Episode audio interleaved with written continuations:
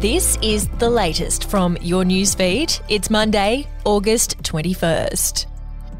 Australia's Navy is set to be armed with more than 200 Tomahawk missiles amid concerns over China's growing military presence in the region. Defence Industry Minister Pat Conroy will announce a $1.7 billion investment in the new high tech missiles today.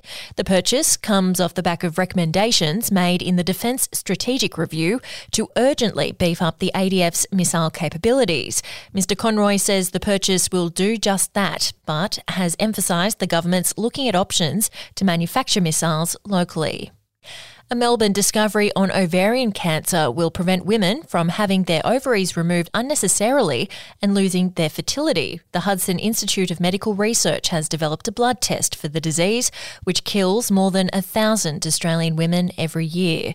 It'll be able to determine whether a woman has a non malignant condition, such as an ovarian cyst or cancer, before surgery, and it's the first major advance in developing a diagnostic tool for ovarian cancer, which is notoriously difficult to diagnose diagnose because of its often vague symptoms.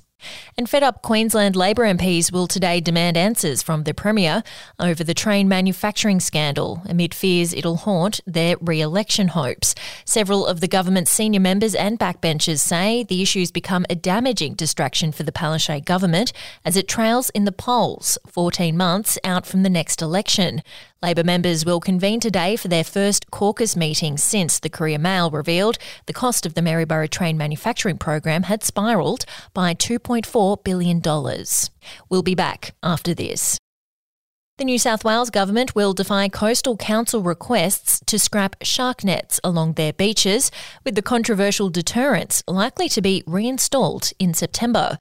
Government consultations wrapped up on Friday after looking at alternative options to protect swimmers from sharks, and it's understood the reason for keeping the program is due to a lack of time to implement those other deterrence measures before the nets are due to be redeployed next month.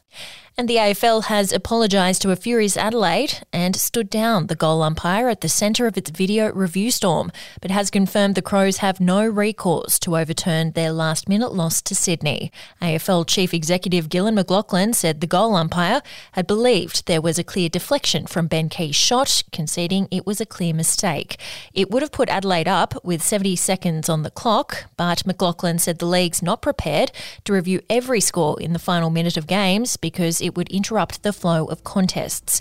The mistake has kicked Geelong and Adelaide out of the finals race and hand Sydney a win that'll likely see them make finals. And we'll have an update to your newsfeed tomorrow.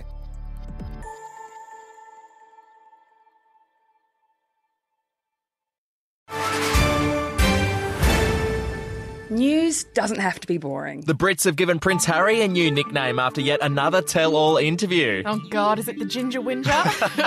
Let the team at news.com.au get you up to speed each day with their podcast, From the Newsroom. A couple were busted joining the Mile High Club. Well, I guess they can't fly Virgin anymore. Politics, sport, red carpets, royals. Get all the goss in just a few minutes. Follow From the Newsroom wherever you get your podcast from.